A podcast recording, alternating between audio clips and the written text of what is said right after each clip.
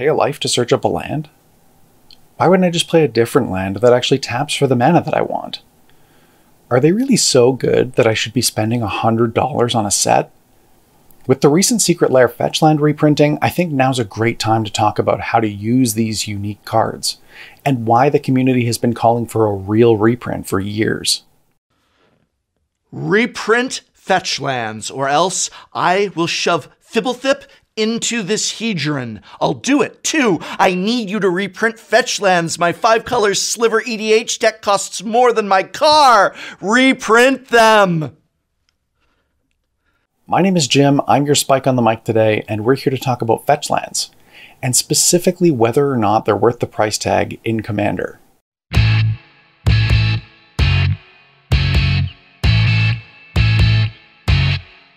In general, people aren't playing fetch lands so that they can search up basic lands. They are, however, looking to search up lands with basic land types. Non-basics with basic land types are a powerful type of card, specifically because of how they interact with fetch lands. The most straightforward and sought after fetchable dual lands were printed in Alpha, Beta, Unlimited, and Revised. You might hear people refer to them as revised duals, because most of the ones you'll see in the wild are from that set. People also sometimes call them ABUR duals, original duals, or OG duals. They're old, they're rare, and they cost way more than most people are willing to spend on magic cards. Way more than fetch lands, that's for sure. There are 10 of them to choose from, and each one of them covers off a two color pairing with their basic land types. If you can afford them, these are the absolute best of the best cards that you can fetch in a game of Magic, because they come into play untapped with no downside whatsoever. These lands are also on the reserve list. That means that Wizards of the Coast won't reprint them in newer sets to make more of them available. Not only that, they can't functionally reprint them by creating a card with a different name but the same effect. If you want more information on the reserve list, I'm going to throw some links in the show notes. Now, the most common type of fetchable dual that you'll see in the wild are shock lands. These were printed in the original Ravnica set, then they were reprinted in Return to Ravnica, and again more recently in Guilds of Ravnica. They're pretty affordable, at least relative to the revised duels.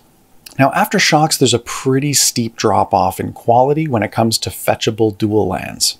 Throne of Eldraine brought us a cycle of non basic lands with a single land type, and I love these.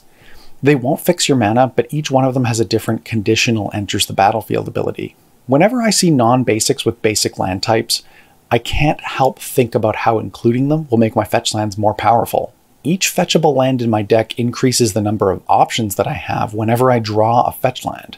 So now's a good time to talk about what fetch lands actually represent in your deck. The easiest way to talk about this is with two examples.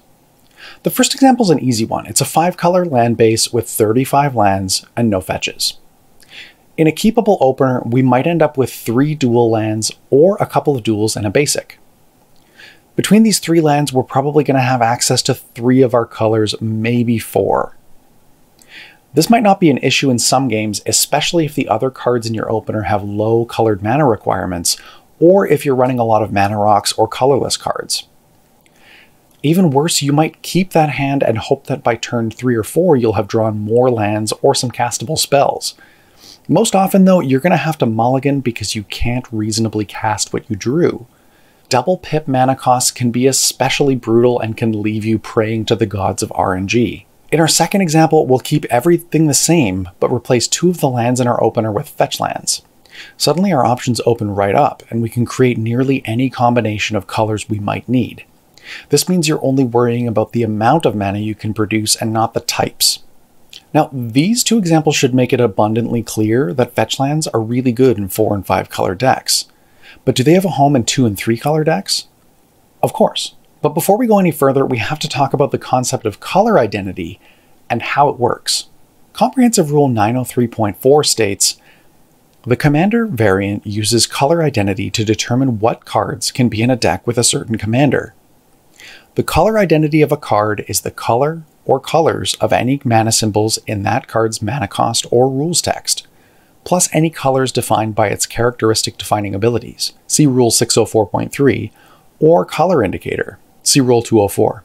Because fetchlands don't have any colored mana symbols in their mana cost or their rules text, and they don't have characteristic defining abilities, and they don't have color indicators, their color identity is colorless. This means that, in theory at least, you can run all 10 fetches in any commander deck. In an Izzet deck, even though you can only run one Shockland, which is Steam Vents, and one Revised Dual, which is Volcanic Island, you can run seven fetch lands that can grab them Flooded Strand, Polluted Delta, Bloodstained Mire, Wooded Foothills, Scalding Tarn, Arid Mesa, and Misty Rainforest. In practice, this is like having seven extra copies of those two dual lands, and paying one life out of your starting 40 is a minuscule cost to pay for that kind of consistency in your opener. Now, some people are going to argue that including the six non Izzet fetches is a bit of a loophole and circumvents the spirit of the color identity rule. But this is how the rules of the game work at the moment. Being right isn't usually worth being a jerk, and every playgroup has the right to play Commander in whatever way is fun for them, so please respect that. Okay, so we've covered off four color decks, five color decks, two, three color decks. What about monocolored decks? Is there ever a good reason to run them when you don't need color fixing at all? Absolutely. The utility of a fetch land goes way beyond grabbing lands out of your library. They also shuffle it for you. This means that you'll often see fetch lands in optimized monocolored decks, usually blue, because they're able to capitalize on that free shuffle. Fetchlands amplify the power of cards like Brainstorm, Sensei's Divining Top, Scroll Rack, or any other card that lets you manipulate or even just look at the top card of your library.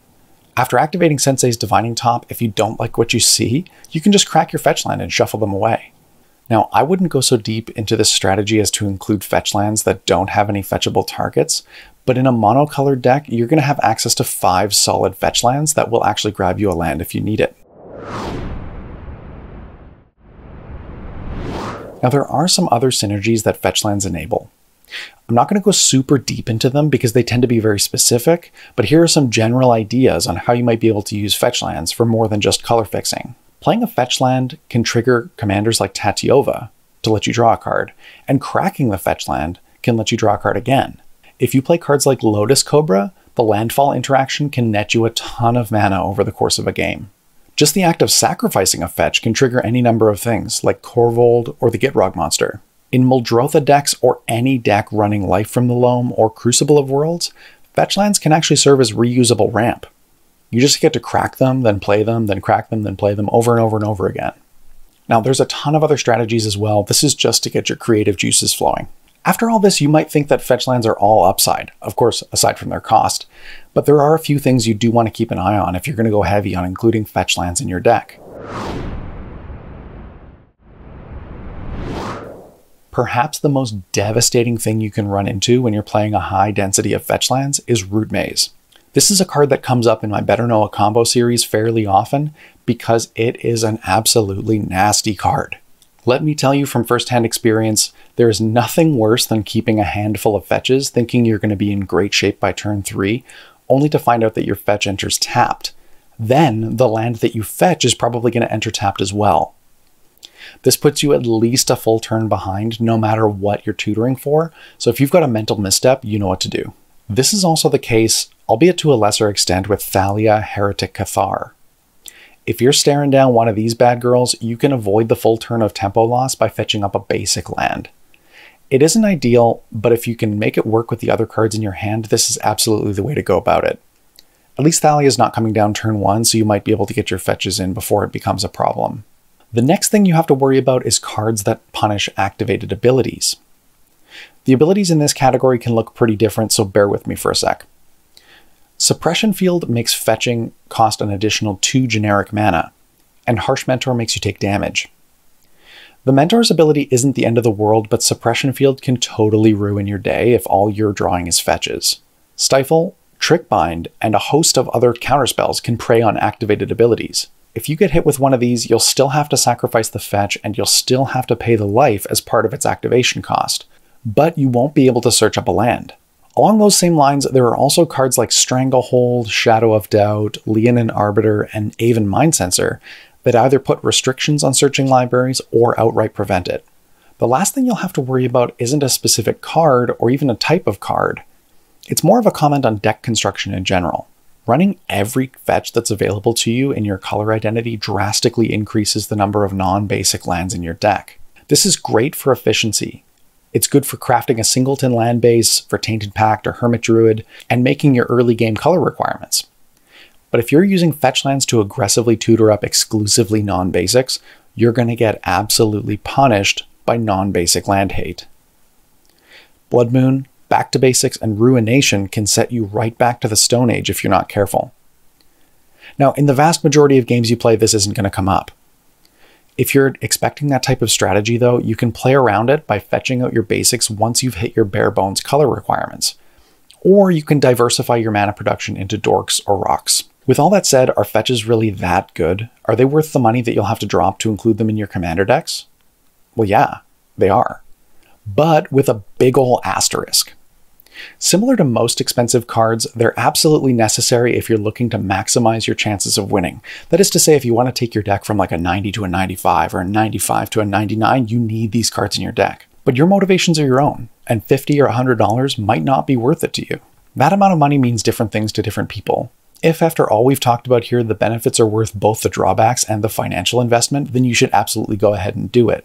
But not everybody needs to do that. If you're not interested in optimizing to this degree, or if the price tag is too high, then don't let anyone tell you otherwise. Just don't run them. But I'm really interested in what you think. Do you run the full suite of off color fetches whenever you have the opportunity? Do you have lands you like to run instead of fetches? Let me know in the comments below. And while you're there, let me know what you think of this new format for a show. My plan for this series is to be about halfway between a podcast and a video essay, and I might have guests on the show from time to time. I've been your Spike on the mic, and thanks for talking fetchlands with me today. Hey, thanks for checking out the Spike Feeders on YouTube. If you're not subscribed yet, make sure you click that subscribe button. And you can click this link to check out our other great videos.